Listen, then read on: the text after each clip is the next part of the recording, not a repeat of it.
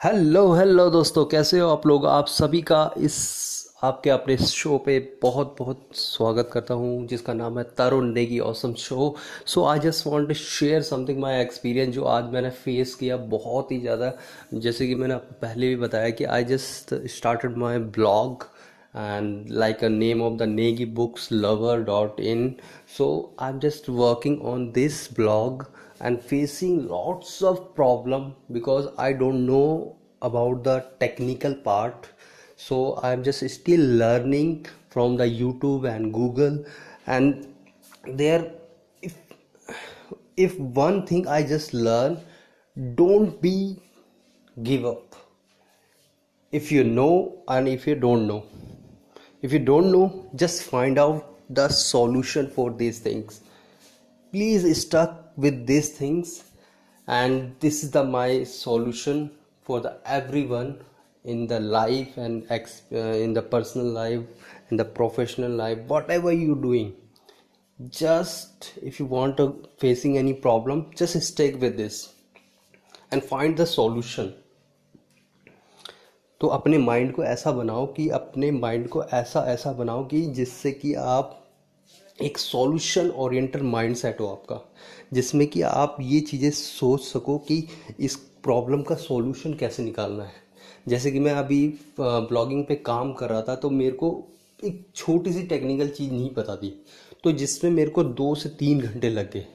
मैंने इतनी सारी वीडियो यूट्यूब की वीडियो देखी फिर उसके बाद मैंने कोई ब्लॉग पढ़े, कई चीज़ें पढ़ी और फिर उस जाके मेरे को उसका सॉल्यूशन तब भी नहीं मिला। मैंने कई ऐसी उल्टी सीधी चीज़ें करी और फिर फाइनली मैंने उसे क्या करा कि उसी वर्ड प्रेस को डिलीट कर दिया एंड देन मैंने उसके ऊपर फिर नया सा इंस्टॉल करा एंड देन री दोबारा से मैंने सेटिंग चालू करी, दोबारा से फिर मैंने कहा देन फ़ी मेरे को उस प्रॉब्लम का सॉल्यूशन मिला।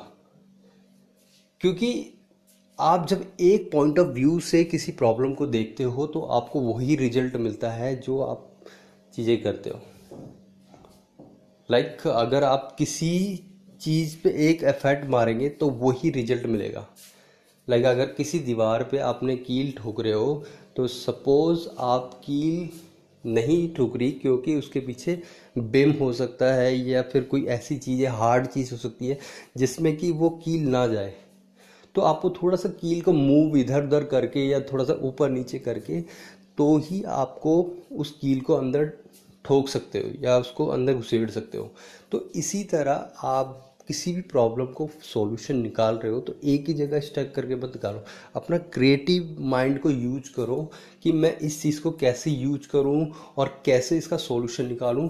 तो उसी तरह मैं कई चीज़ें प्रॉब्लम फेस कर रहा था ब्लॉगिंग में और मैंने फाइनली उसको उस पर काम करा but still I am working on this one मेरी अभी थीम रेडी नहीं हुई, चीज़ें कुछ रेडी नहीं हुई, क्योंकि मैंने सारा वर्ड जो बना रखा था, और वो सारा का सारा डिलीट करा देन फिर उसके बाद मैंने दोबारा से उस पर काम करा, फिर उसके बाद अभी मैंने स्टार्ट नहीं करा बट क्योंकि स्टिल आई एम लर्निंग तो मैं कुछ चीज़ें सीख रहा हूँ। तो मैंने बस एक ही चीज़ सीखी कि कभी भी गिव अप मत करो। कभी भी गिव अप मत करो, कभी भी हार मत मानो कि यार मेरे से ये चीज़ नहीं हो सकती। मैंने बहुत सारे ऐसे बंदे देखे हैं, या बंदियाँ देखी हैं, जो कि कुछ चीज़ें जोश जोश में स्टार्ट करते हैं और जोश जोश में चालू करते हैं और जहाँ पे उसको एक छोटी सी प्रॉब्लम या थोड़ी सी बड़ी प्रॉब्लम फेस करने को मिलती है तो वो वहाँ पे उस प्रॉब्लम के आगे झुक जाते हैं और उसको वहीं पे छोड़ देते हैं। तो इसका ये सॉल्यूशन नहीं है। आपको अपना माइंड को एक क्रिएटिव माइंड बनाना पड़ेगा, एक अलग तरह का माइंड सोचना पड़ेगा कि जिससे कि आप किसी भी चीज़ को, चाहे आपकी प्रॉब्लम कितनी भी बड़ी हो, उसका सॉल्यूशन आपके हाथ में ही है। उसका आप भी सॉल्यूशन निकाल सकते हो। आपसे बेस्ट इस दुनिया में कोई भी नहीं है। तो आपको उसका सॉल्यूशन निकालना है और निकालना है। ये आपका माइंड सेट होना चाहिए। बट क्रिएटिव माइंड के तौर पे। ठीक है?